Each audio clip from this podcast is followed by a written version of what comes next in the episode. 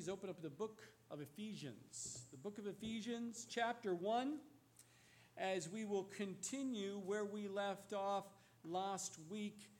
There, uh, we made it through the first 14 verses. We'll finish verses 15 through 23 today. Ephesians chapter 1. Now, I'm not sure if I told you last week, I probably did, but I'll say it again. The book of Ephesians is my favorite book. It's an incredible book. Just going through the first 14 verses are really jam packed with doctrinal truths. And as we continue, you're going to see that Paul continues to just refine it and bring about even more details for us. And he lays that out over the remaining of the chapters in Ephesians. Now, if you remember in the first uh, verses 3 through 10, that was, I think, I believe, is the longest sentence in the Bible. Well, today we'll see another very long sentence, even though it's a fragmented sentence. It's a, a wholly fragmented sentence for you English lovers. And it's a very long sentence there, verses 15 through 21. If you remember last week in the first 14 verses, we understood and found out three key truths. One is the fact that uh, truth, uh, true spiritual blessings come from God.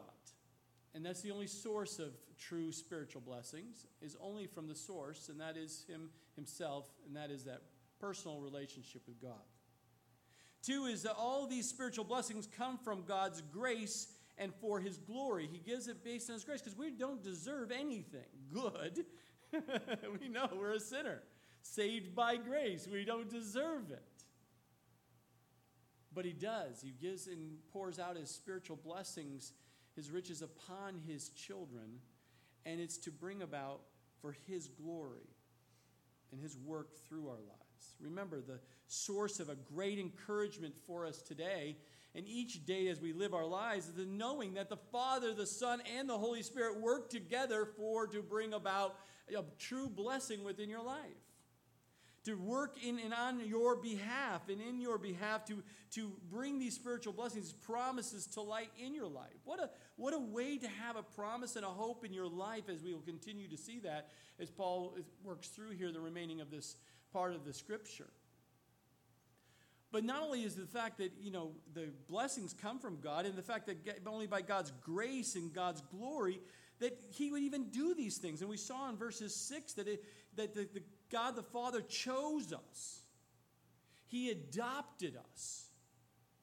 He accepts us to the praise of the glory of his grace, Ephesians 1 6. And so has God the Son redeemed us, forgiven us, revealed God's will to us, and made us part of God's inheritance. And we see that also to the praise of his glory, verse 12. And then we saw in verse 14, the God of the Spirit, the Holy Spirit, sealed us and became the guarantee of our future blessing to the praise of his glory. So not only do the spiritual blessings come from God, the spiritual blessings come from the grace of God for the God's glory, but we saw a third thing, and that is spiritual blessings are only the beginning.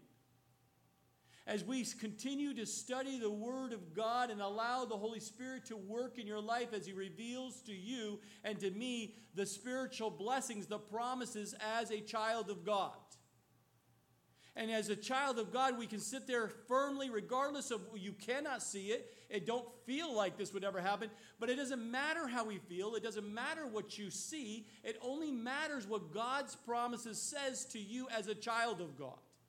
And if you're not a child of God or you have no desire to have a close relationship with God, you don't. You, those promises are not for you. As a, if you're not a child of God and you don't want things, uh, the things of God, you're not going to experience those blessings of God. But you and I desire everything that God has promised, and that means that we have want that deeper and deeper relationship with God. Not with the world, not with your own flesh and in touch with your own feelings.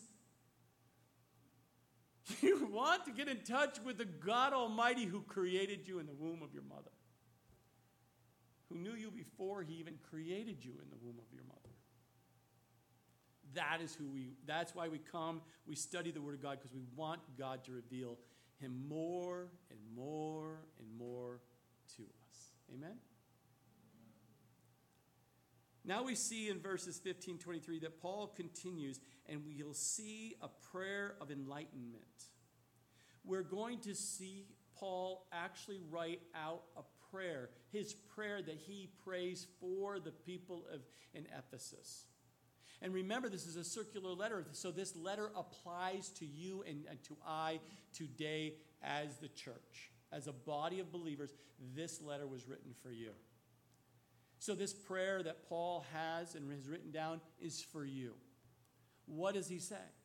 Well, he says there, therefore, everything I just wrote so far in the beginning of my letter here, verses 1 through 14, therefore, for this reason, he says, I also, after I heard of your faith in the Lord Jesus and your love for all the saints, do not cease to give thanks for you, making mention of you in my prayers. So he says, for this reason, the believers have gained all these spiritual blessings, including election, including predestination, adoption, grace, redemption, forgiveness, wisdom, understanding the knowledge of his will for your life the sealing of the Holy Spirit, the guarantee, and an inheritance that we're going to receive blessings, riches from God. All of that. Therefore, Paul now prays for the people in Ephesus, a key thing. He now will pray and say he prays for them that they might know God personally and intimately. That was his desire. That was his prayer for them. God, I pray they know you personally and intimately. Not know of God, but know God. Many know of God. Oh, I know of God. Yeah, sure. But Satan knows of God. He doesn't know God. Not an intimate with God. Not one of a desire of an intimacy, of closeness and oneness, of knowing who he is and what he promises. That's where we desire to be. That's what Paul's prayer is for the people at the Ephesus, his, your brothers and sisters back in those days, and for us today. He wants us to know at a deeper and intimate level of who God is. Not only that, but Paul, notice here, Paul shows us here that preachers, those who teach the word of God, must not do, not only just preach, not only just teach to their audience, but they must also pray for them. Oh, how convicting that was for me. To study this and say, God's saying, How much do you spend on your knees for your people that you teach? Do you pray for them unceasingly? Do you have them by name? Do you see them by their faces? Do you pray that, yes, and I can honestly say, God, yes, I do. I pray that every, every time I come to study and prepare, God, I pray that people will know you deeper and deeper in their relationship with you. That through the teaching on Sunday, they would de- desire you more than anybody and anything else in their life. But then I say, but I don't do it enough. How much more I need to be praying for each and one of you by name. That God would, you would allow God to do a work to the calling He has in your life for the purpose and the glory of His praise, for His kingdom. I know you as a parent, you do that with your parent, your kids. You pray for them daily, unceasingly praying for them, that they would know God in a deep and intimate way. Because it really doesn't matter if they're a astronaut or a policeman or a ballerina it matters nothing if they don't know God at a personal, intimate level. That's all that matters, my, my brothers and sisters. That's where we need to be. Paul is saying, I need to be praying for you, not only teaching you, but pre praying for you, Paul says. We discovered that we're both rich when we trusted Christ. But it's not enough. It's not enough just to know of God and read the Word of God and just know what the Word says. But the question is are you growing in your understanding of the promises, the spiritual blessing that God has revealed to you in the Word of God? It is so important that we go beyond just knowing the Word, but to actually believe it and allow it to be applied to our life, to, to receive that and to, to be obedient and, and, and move forward by faith in that to grow and to mature in their understanding and your faith of God. Too many people today know a little bit of God, but they really don't know God in an intimate level as a child of Him. So many times, even in our world, we say, Do you know your dad? I really don't know my dad. Because I really never spent time talking to my dad and getting to know what my dad says and thinks and moves. But how important in our Heavenly Father we want to know Him. And how we get to know Him is through the Word of God. There is no other way. And allowing the Spirit of God to reveal who He is. See, too many Christians never find out that vast spiritual wealth that God has put into our account through our relationship with Jesus Christ. There was a, saying that was given to me many, many years ago. I've held on to it. I've never used it before, and, and I'll use it today as a is an analogy, an example of, of someone. And, and it was a guy back in the, he was born in the 1800s. He, I, I think he died in 1951. But it was a well known uh, newspaper publisher, politician um, kind of guy. He's, uh, in, his name was Will, uh, William Randolph Hearst.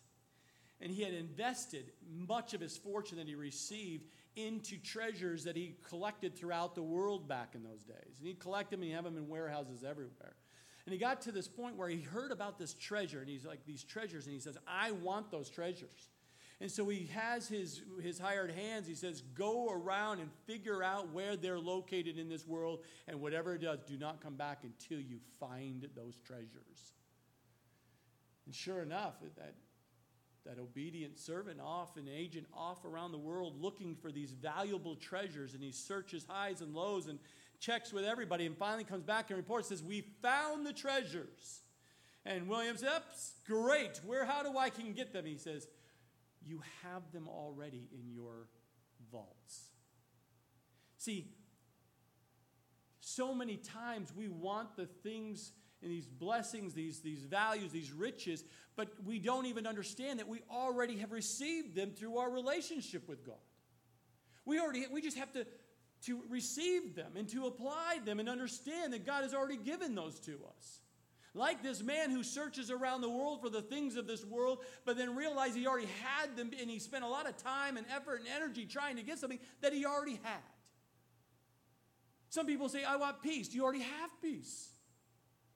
The peace that goes beyond your own understanding. It can only come from God. So why are you saying you don't have peace? I don't have joy. Why don't you have joy? You have joy. You have a relationship with God who gives you the joy. Why do you mean you don't have joy?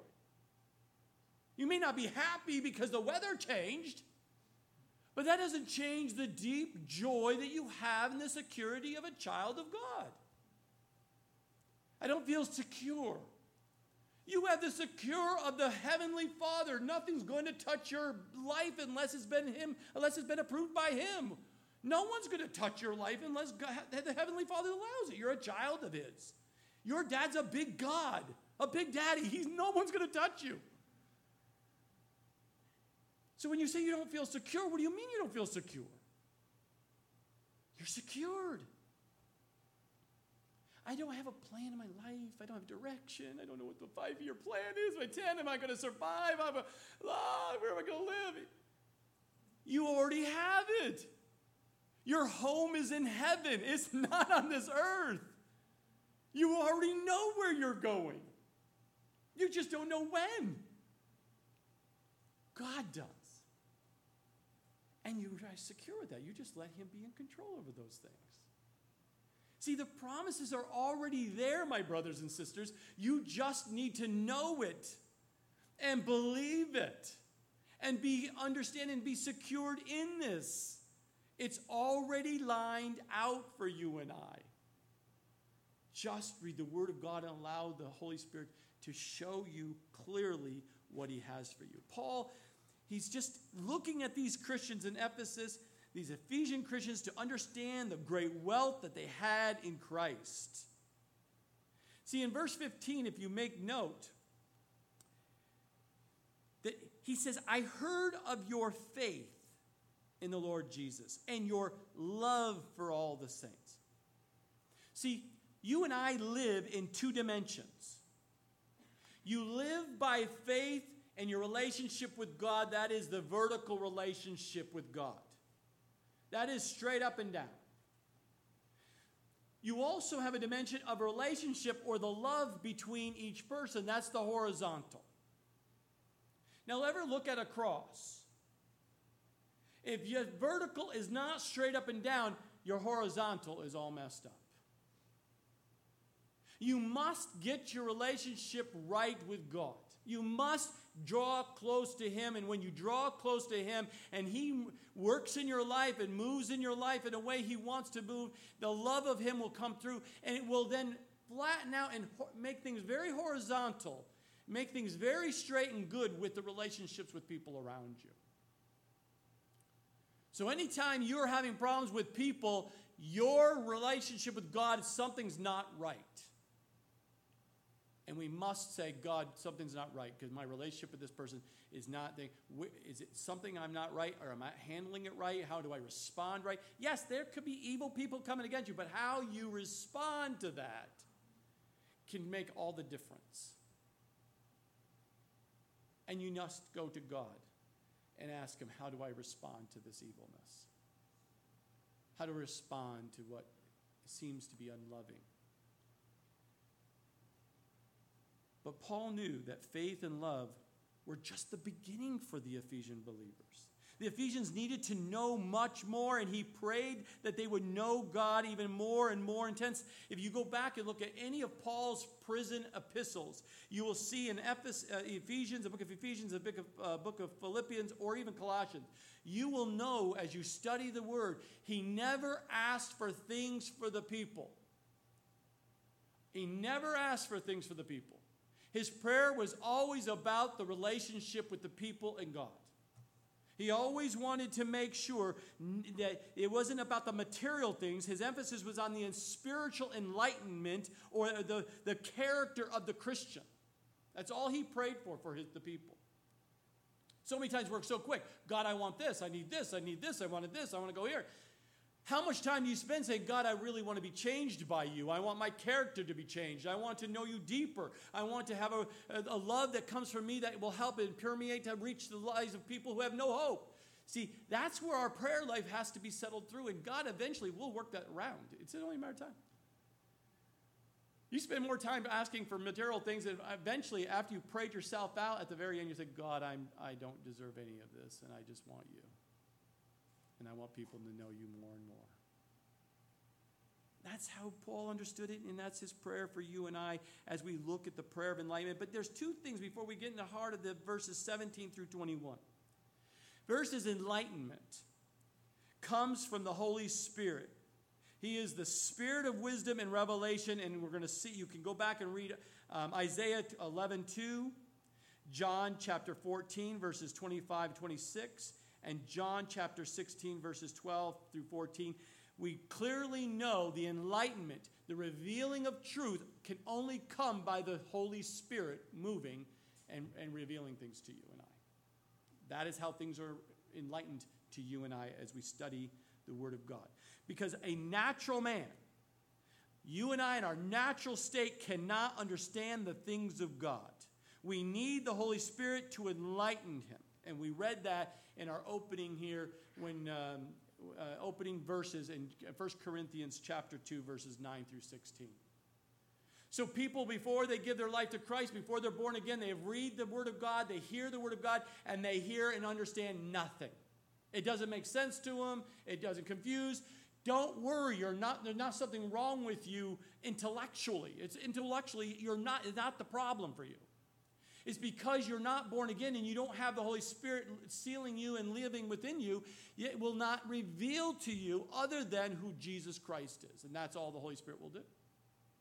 But once you become a child of God, once you have the Holy Spirit in, now the Holy Spirit reveals truth by as you study the Word of God, it makes sense and you understand the promises, you understand how to apply it, and understand and give you the power to be obedient to do it. So it's always when I would first, you know, you know, hear people talk to me, oh, I don't hear the Word of God, I don't, I don't know the Word of God, I don't, it doesn't make sense to me I read it, and so it's boring.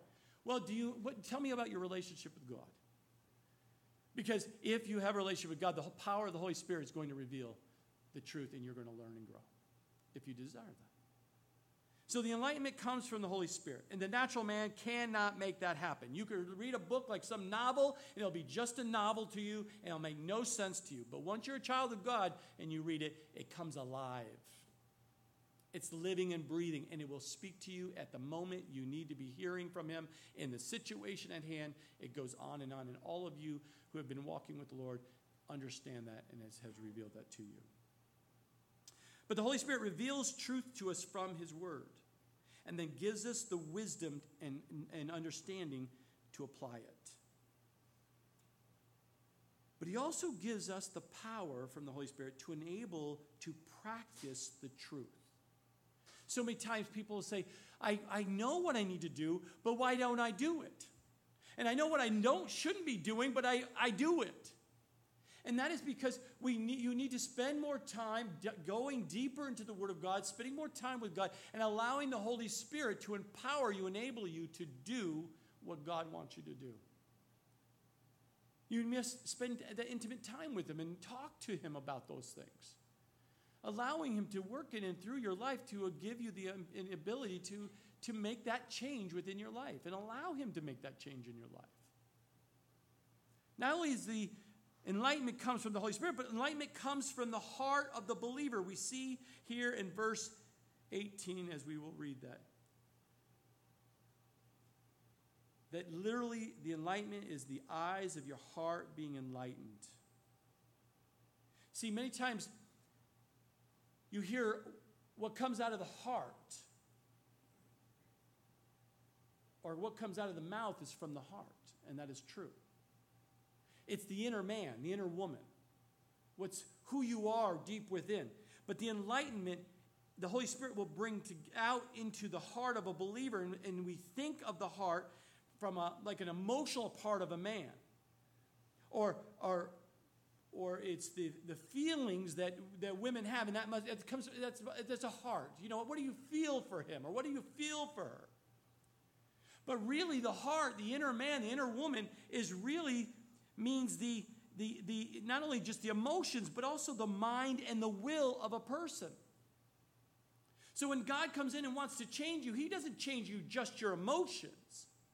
He wants to change the way you think, your mind, and He also wants to move your will away from your will toward His will. That's the inner man, the inner woman, that He wants to do a work in and change. And if you allow that to happen, then, then the enlightenment or the, through the Word of God will change the heart of the believer. See, the heart of the inner man has these, these, these senses, these spiritual senses that match with the spiritual senses we see in the Scripture. Now, I'll give you an example. The inner man can see. We see that in Psalm 119, 18 and John 3, 3, that the spiritual sees what's going on in your, in your life. Just like the physical, we can see. We also see that the same sense is the inner man can hear the things of God. That's Matthew 13, 9 and Hebrews 5, 11. The inner man can taste and see that it's good. We can see that in Psalm 34, 8 and 1 Peter 2, 3, that your spiritual senses can taste the things of God. We can also see the inner man can smell what is good, what is pleasant. Philippians 4:18, 2 Corinthians 2:14. But we all can see the spiritual sense from a man, from a woman who God is working, and it's the inner man or the inner man of the touch. And we can see that in Acts 17 27. This is what, it, what Jesus meant in Matthew 13 13 when he says, Seeing they do not see, and hearing they do not hear the inability to see and understand spiritual things is not a fault about intellectual of a person but it's but a, a heart issue. There needs to be a change of that inner man, that heart of a person, so that they can hear and see and feel and smell and taste the things of God that are good. That they can, they can not only emotionally understand God, they can, uh, uh, their mind, their mentally, they can understand the things of God, but they could also, their will will line up with the will of God. And that's what we want, is it not? And so, as God reveals Himself, that's why we spend time reading the Word of God in our private little room, all by ourselves, because we want to be alone with God. We want to hear the things of God. The distractions of the world need to go away. The, the things that are distracting you, the things that just simplify your life to be able to hear as you study the Word of God. Let the Holy Spirit come and, and enlighten to you the things of truth, the promises, but also to allow that change of the inner man to take place. Because I don't know about you, but as a wicked man in my youth and into my early 20s before I got saved, all I wanted once I got saved is God, please change me. I don't want to be the man I used to be. Oh, how many times I prayed, God, take the brain out and give me someone else's brain that only can think of God. Please. But God says, wait, wait, wait, wait. I have a promise for you, Corey. You're born again, you're a new creation. I am going to change your inner man. I have got to start a work in your life, and I'm going to finish it. So hold on, Corey. And he has, and he continues to do. So we see these two things. Now, as we study here in verse 17, Paul continues, says that, that the God of our Lord Jesus Christ, the Father of glory, may give to you the spirit of wisdom and revelation in the knowledge of him. So, the very first thing that Paul prays for for these Ephesian believers is that they might be enlightened to the experience of God, to know God personally. That's what he's asking. I hope and pray that the spirit of wisdom and revelation will bring in this knowledge of who God is and will bring that to you. That is his prayer. And that's our prayer to do as well. Paul prayed that the Father would grant the Ephesians that spirit of wisdom. I pray that God will give you the spirit of wisdom to you today. But why would we want that, that experience? Why would we want that spirit of wisdom? It's certainly not so that we can sit there and say, Ooh, I can predict the events in the future oh, I can do some prophecy stuff and write a prophecy book and be a bestseller. Oh, if God gives me the wisdom, oh, I could predict and, and think of and look at people's lives and tell exactly what they're doing, and I could I could have my own TV show. No, that's not why God gives you wisdom, the spirit of wisdom. He gives you the spirit of wisdom so that you can know God in a more personal level. Not for your own benefit, not to get rich, but to know God personally. The atheist, the atheist claims that there is no God for us to know. The agnostic states that if there is a God, we can't know him. But Paul here says, and we see through the scripture, God is a, that he, Paul himself met God personally in the flesh, Jesus Christ, and that he knows that a man really can't understand apart from knowing of Jesus Christ. And so you and I can know God. If you're a child of God, you've surrendered your life to him, then the Holy Spirit lives within you and he will reveal the person of Jesus Christ to you. You can know God. And a personal level. Paul states it, the scriptures state it, it is true, and it doesn't matter how you think, and it doesn't matter what you feel, it is truth from God. Our Christian life must be centered around this purpose to know God, to know God deeper and deeper and deeper at a level that He takes us slowly but surely, He takes us deeper and deeper as He wills.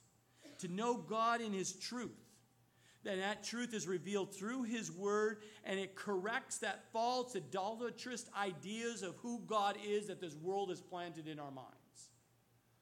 We got to stop listening to the world. You got to stop listening to religious things that were taking you away from the truth of God.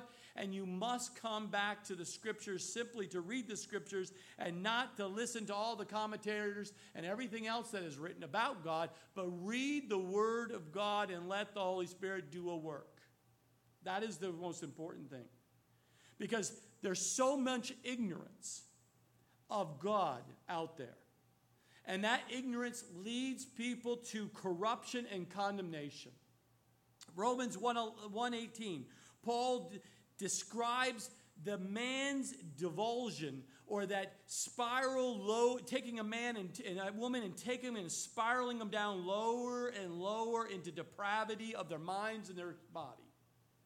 You go back and read Romans 1, and you can see that spiral downward flow of a man who lives by the flesh and lives by this world, and you can see clearly what happens.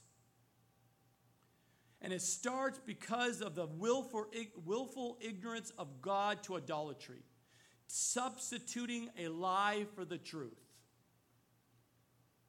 That's where it starts. And if you and I, if just looking out in our world today and reading and watching the news, you see how they have taken the truth and they've substituted for a lie, and that is a sign of a society that is spiraling down to the lowest level of depravity. You must come back and we must go out and be a light and salt to show what the truth is from the Word of God, regardless of what they think. That's what God's called us to do. For the sake of someone's soul, we must share the truth to help them understand that they've been deceived and are taking and believing a lie and not the truth. And when you believe that ignorance goes on to that idolatry, that lie, then immorality and indecency is just to follow. You believe a lie, then you become very immoral, then you come, become in, very indecent. And that is what we see a plethora of in our society and around the world. So, where does it beca- begin? It begins with the unwillingness to know God as your creator, as your sustainer, as your governor, as your savior, as your judge. You don't want those things, those, those that God, that type of God in your life, then that's what happens. You willfully say, I do really do not want to know God. And then you'll get on that spiral staircase, that roller coaster that spirally takes you down. A believer must grow in his knowledge of God. It starts, remember? You hear the word of God, you hear that God saved you. He went to the cross and died for you. And you heard those words and you never have heard those before in your life, and you said, God Himself went to the cross and died for my sins so I don't have to pay for that penalty? And I can't do anything to, to buy it and earn it and do anything. It's free. I just have to receive it and accept it, have His love and I can be saved? Yes.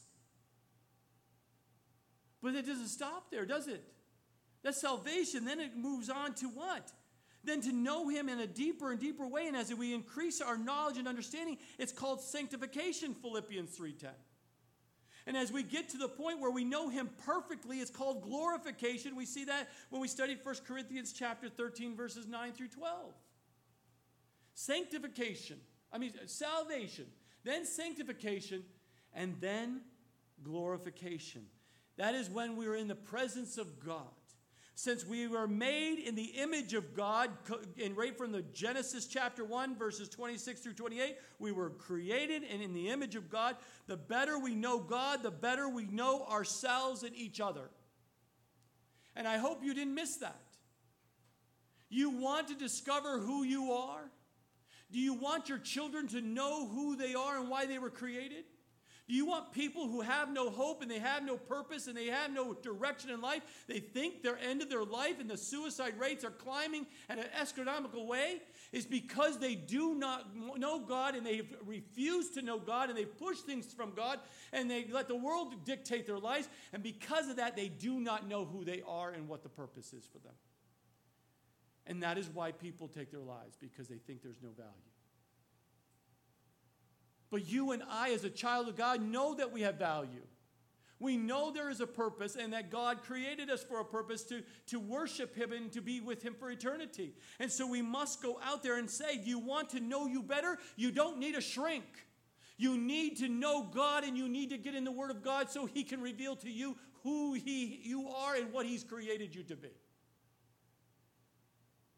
And when that happens, my brothers and sisters, there will be no more cutting. There will be no more substitutes of drugs and alcohol. There will be no more substitute of false uh, love of, through, through sexual perversion. You will know God, and God will change and reveal to you for the purpose of what He has created you to be, and you will have a security that is beyond your own understanding. And a peace and joy that will just flood your life, and you'll have such a joy you cannot help but go out and help those who are hurting and have lost in this dying world. You cannot sleep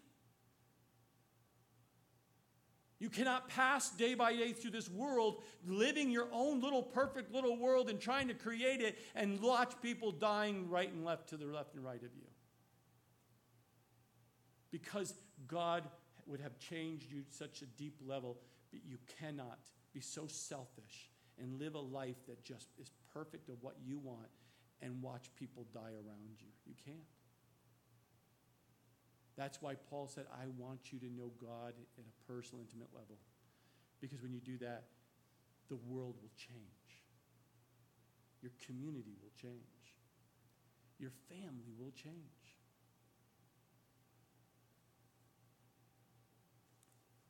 Not only does God, we see Paul's prayer that he wants you to know God personally, but you see in verse 18 that we that he wants to enlighten you again here. Says, the eyes of your understanding, which is the heart, right? We just talked about a little bit. It refers to your heart. The eyes of your understanding be enlightened, your heart be enlightened, your inner man be enlightened, that you may know what is the hope of his calling. What are the riches of the glory of his inheritance in the saints? So, the second part of his prayer is here is that we might be enlightened to God's calling of your life. Paul wanted them to know the security and the enduring hope in life that comes simply from knowing God. And the fact that God has called us and has specifically calls us to a fulfilling of his desire. See, Paul never tried to testify or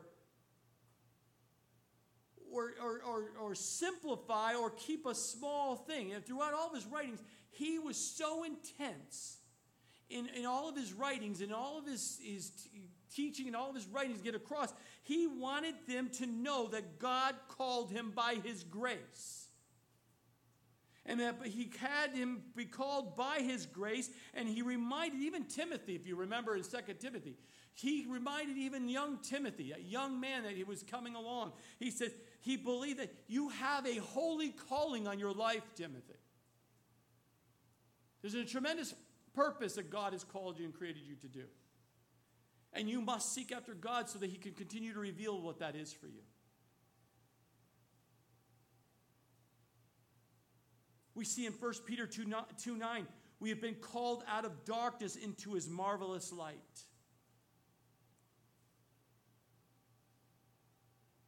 We've been called to glory, 1 Peter 5:10. God calls us by his grace and not because of any merit or any things we can do to possess it. And Paul wants us to understand the hope that is ours because of his calling. We will see that in Ephesians chapter 4 verse 4. The word hope Elpis in the Greek carries a key word. It is, means assurance for the future, a confident hope. It's not one of those things where you hear, oh, hope. It's not one of those hope so moments. Oh, I hope I get a puppy for Christmas. Oh, I hope I get a pony for Christmas. No, no. This is not a hope to get something. This is a confident hope that God said something and it's true and it will happen regardless of what you think and feel. That's the hope he's referring to here in the language. The believer's hope is, of course, the fact that Jesus Christ is going to return for his church. That is a hope, that's a confident hope. We see that in 1 Thessalonians 4 13, verse through 18, and 1 John 3 1 through 3. And when we were lost, we were without hope. But when Jesus Christ came in and we accepted him as our Lord and Savior, he became our living hope. And that living hope encourages us to live day by day until Jesus comes back and raptures us or takes us out of here in his timing. And the hope that belongs to our calling should be a dynamic force in our lives. It should be encouraging us to be pure, to live a pure life. It should call us to be obedient to the things of God. It should call us to be faithful to what God is calling us to do. The fact that we shall one day see Jesus Christ in the person and be like him should motivate you and I on our daily basis to live according to the ways of God. To live a life that is pleasing to him. And when you sit there and you, we find ourselves in days where we feel like living the way we want to live, like the world or in our flesh, we must stop and say, God, I love you more than my own flesh. I love you more, and you're coming back for me. I guarantee it because you said it, and I believe it. I don't care what anyone else tells me. And because of that, I know you're coming back at any moment. I choose to be live a pure and obedient and faithful life for you. I want to just please you. That will change your life, my brothers and sisters. But when you let the enemy come in your mind and say that Jesus isn't coming back for you, you're on the slope of a spiral going down and you don't even know it. Because when you don't believe that Jesus is coming back for you, you will compromise in your life. And I, I, it deeply saddens me when I watch a brother and sister start spiraling downward because they want to live after the flesh and do not believe that God is coming back and sees all things, knows all things, He's everywhere. Hello? It will change your life. And as He reveals His calling in your life, I pray that will change your life. Now, the second part of the 18 gets the third part of the prayer that Paul is talking to the Ephesian believers here. He says, What are the riches of the glory and his inheritance in the saints? So, the third thing is that he wants that you and I might know or be enlightened to God's riches for you as a child of God. Now, keep in mind, notice here the verse. It does not refer to the same inheritance in Christ that we read in verse 11. Look at read, read verse 11. Now read verse this verse, and you'll notice that this verse is about Jesus Christ's inheritance in us. Not only do we get an inheritance in verse 11, but we're an inheritance to Jesus Christ himself. We're a blessing to him. We usually think of our only of our inheritance as God. God, what do you have for me? What do you have for me? But understand that God is saying right here, Paul writing here, is that to the Ephesians to understand that we're so precious to God Himself that he has considered us his own inheritance. We're the fruit of his of what he has sown. He has sown into our lives. He's given our lives to he gave his life to us by going to the cross. It's our inheritance. He has now received the body of Christ, the church. It's an inheritance to Jesus. And this is an amazing truth that God should look on you and me as part of his great wealth. Just as a man's wealth brings glory to his name, so God will get glory from the church because of what he has invested in us. And when Jesus Christ comes, we saw in verse 6, it will be to the praise of the glory of his grace. That's why you and I have to understand something that I mentioned very early on that God doesn't work with you in the past. He only looks at your life and looks to the future. He looks at your life and sees how and what you're going to become in Him. He doesn't focus on your past like you and I do. Think about this. Remember Gideon, that cowardly little guy. Do you remember what God said to Gideon when he was in his cowardly state? In Judges chapter 6, verse 12, he says, The Lord is with you, you mighty man of valor. Do you remember when Jesus said to Andrew's brother, You are Simon, you shall be called Cephas, which means a stone, John 1 uh, 142. But if you remember when God made those statements, was Gideon a valor mighty warrior?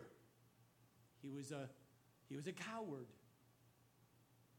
When he made that statement about Simon becoming Cephas a stone, was he? No. Again, he was weak. He was a coward. But as you know in the scriptures, we see Gideon did become a mighty man of valor. We did see that Simon became Peter the rock and started, and God used him in a mighty way to spread the gospel, and he was a key leader within the church.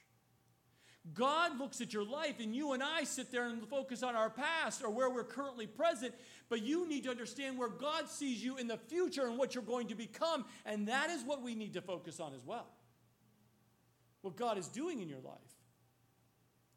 And you will find that most of the weight and the weariness and the challenges that you have in your life as you walk with Christ is because you focused on your, your shortcomings and your weaknesses in the past and the mistakes of the past, and not on the fact that God has changed you and the promises and the spiritual blessings of the future of how He's going to be in the presence of Him. But you have to make that decision what you're going to ponder on daily. You need to bring every thought under captivity, the scripture says, and ponder on the truth of God and how He sees you, not how you see yourself or anyone else sees you. Many times we sing a song that people will look at you in such a way and they tell you you're nothing and you're, you're amount to nothing. And you're, I, I heard that in my own life. But then I got in a position where I'm a child of God and I learn and see how God sees me and He sees me completely different. And that's what I choose to believe and not the voices of the past or anyone else present. God has a plan, and He is faithful to complete that plan and that work in your life. We will be glorified in Him. Colossians 3 4 says, When Christ, who is our life, appears, then you also will appear with Him in glory. See, just knowing the fact this fact should drive us as a believer into a life of dedication and devotion to our Lord and Savior. Verse 19. So what? What's the next thing that Paul has for us? He says, What is the exceeding greatness of his power toward us who believe? According to the working of his mighty power which he worked in Christ when he raised him from the dead and seated him at his right hand in the heavenly places, far above all principality and power and might and dominion and every name that is named, not only in this age, but also in that which is to come. So we see the fourth thing that Paul wanted to make sure these Ephesian believers and you and I today to know that we might be enlightened to and to know God's power within your life. As a child of God, the Holy Spirit is God's power living within you. Paul wanted them to know how great the power of God toward us who believe. Christians should know they serve and love a big, big God of living power who shows his strength on behalf of his people by making us his inheritance. God has showed his love toward you. By promising us a wonderful future, he has given us an encouraging hope that we can hold on to. Paul often or offered something to challenge our faith here. In verse 19, he says, The exceeding greatness of his power to us who believe. My question is for you today do you believe today? Do you believe who Jesus Christ is and what he's done for you? Do you believe the promises of God from the scripture? The power that comes from that belief will bring you through anything. Anything that God allows in your life. After all, what good is it to have wealth if you are too weak to use it? Or if you are so afraid of the robbers to come in to steal the, the riches that can, you can't even enjoy it because you're just afraid all the time. But as a Christian, we need the power for several reasons. First, to begin with, by nature, we are too weak to appreciate and even accept and appropriate the wealth that God has given us. To even use it in the way we should use it, we're just weak. Matthew 26 41 says it this way The spirit indeed is willing, but the flesh is weak. But to turn this vast spiritual wealth that God has given to a human being and put it in a living, uh, you know, into a human, you know, allow this, this human to just, through human wisdom or uh, human strength or human ways or, and just allow them to just take what the power of God and just use it in a human, humanistic way, it would be destruction. Absolute destruction. It's like giving atomic bomb to a child. Oh, let's push the button. Who cares about the consequence? Let's just have fun. That's how the world thinks. We're just having fun, aren't we? Who cares what the consequences are? It's fun. I'm bored. I'm empty. I don't know what to do. And so the People get crazy and go do things in their own humanistic way and don't understand when they push the button and they do the things that they do, it hurts them and it hurts others around them. So God says, You're weak. You can't even handle all this, what I have for you. That is why you need my strength. You need me to help you to apply it and be in, within constraints and understanding of how I want you to do it. The second reason why we need God's power is that there are enemies out there looking to take you out. There's enemies right and left. Satan crouches like a, like a lion ready to pounce on you. You need the power of God, the Holy Spirit, to fill you afresh, to empower you to, uh, to not to worry about the robbers, not to worry about the, the enemies coming after you, because you're a child of God and He's going to protect you and you must try trust in his power to be able to live this life. We could never defeat these spiritual enemies in our own power. If you see in the scriptures here in verse 21 that God has put all principalities. This is darkness. These are these are demons, principalities, power, might, dominions. I don't know and you don't know what the scripture doesn't define all these levels of demonic forces that are out there against us. All I know is what the scripture says, and he refers to them here as principalities. Remember, we do not fight against flesh and blood, but against principalities and darkness of this world. And Paul here outlines some, some names and some degrees principalities, power, and might, and dominion. It doesn't matter to me. I don't care.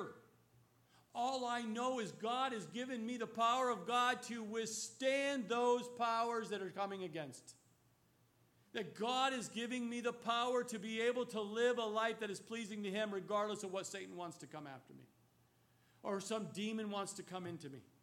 Can't come into me. I'm sealed with the Holy Spirit. I cannot be demon possessed. Now, if you do not have Jesus Christ, yes, you could get demon possessed.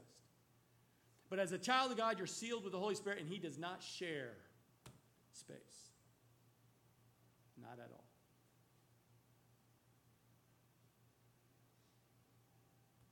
We must trust in the power that God, as Paul says, be enlightened to God's power in your life. The power is seen in the resurrection of Jesus Christ, and there is no other source. If it is the power, mighty power that raised Jesus to heaven, as we see here in the scriptures, it's the same power that raised Jesus from the dead. It's the same power that raised him in his resurrection, but also raised him above all demonic enemies and every potential enemy of all time. This same power is at work in your life. So do not be deceived when you say, I cannot overcome this sin. That is false. Jesus already died for that sin. He already has taken it, as we learned last week. He took that sin and he carried it away. You'll never see it again. And then he's given you the power to resist and to stay away from the sin. So don't tell me, and I used to live that lie too, oh, I'll never give up this sin.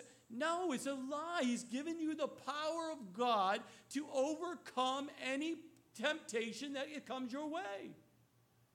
The question is will you trust in his power to say no? Or to walk away, in some cases, run. And the answer yes, he has the power to give you to say and live a right life. You must choose. You're not a robot. You have choice.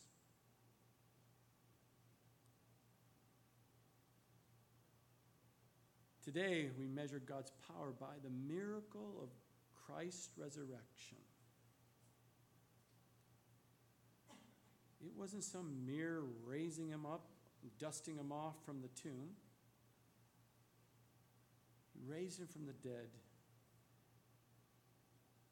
raised him into heaven. He's now sitting in a place of authority at the right hand of God in heaven, and he intercedes for you. Not only a Savior, He is also sovereign.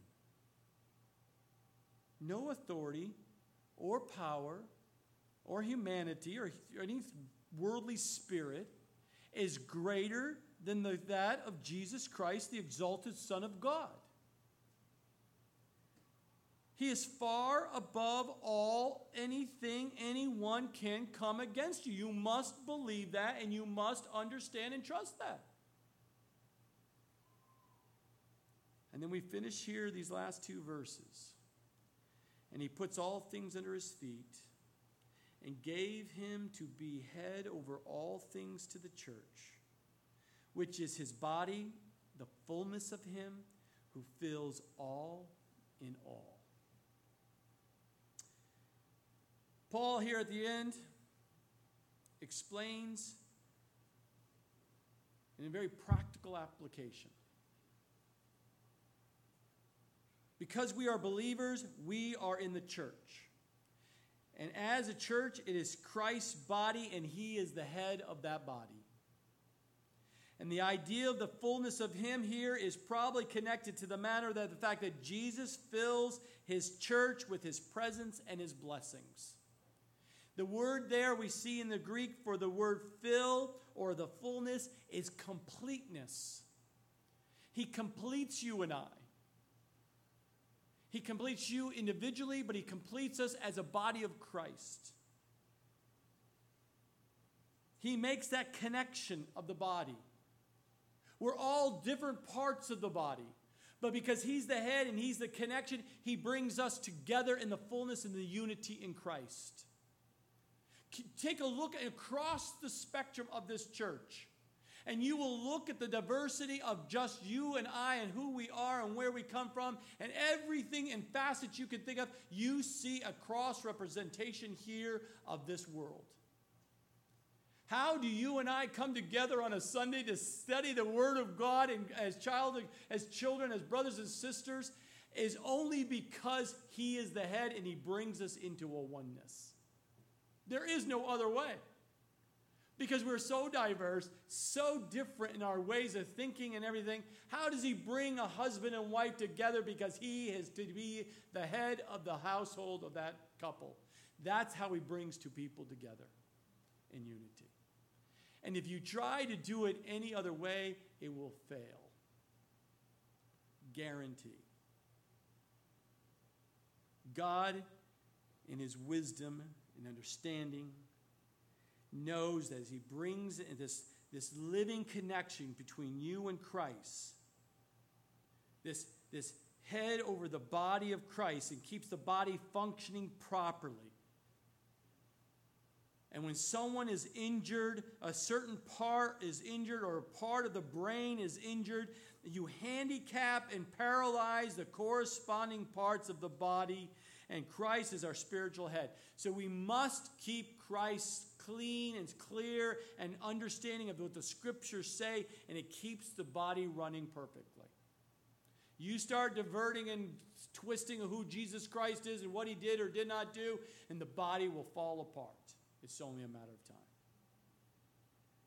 And no wonder Paul says the exceeding greatness of his power to us. He understands that the power of the Holy Spirit is to raise the resurrection, the ascending Christ. It's, it's available to you by faith. His power is, to, to, is for us to, who believe, and it's by grace that He supplies us with this power, this wealth, this ability, and it's only by faith that we can lay hold of that wealth. And it's only by grace, by faith, that we're even able to take and stand here today to do that. By grace and grace alone. There's nothing you can do or I can do to earn it. So we see here today Paul's prayer. The question is will Paul's prayer be answered in your life? Will you start today to begin to know the experience of God personally? Will you start today to know God's calling of your life? Will you allow God to reveal himself to know God's riches that he's given you as a child of God? And will you allow him to give you his power, God's power to live a Christian life, a, a, a follower of Christ that is pleasing and glorifying to him? Will you? Will you choose today? I hope you do.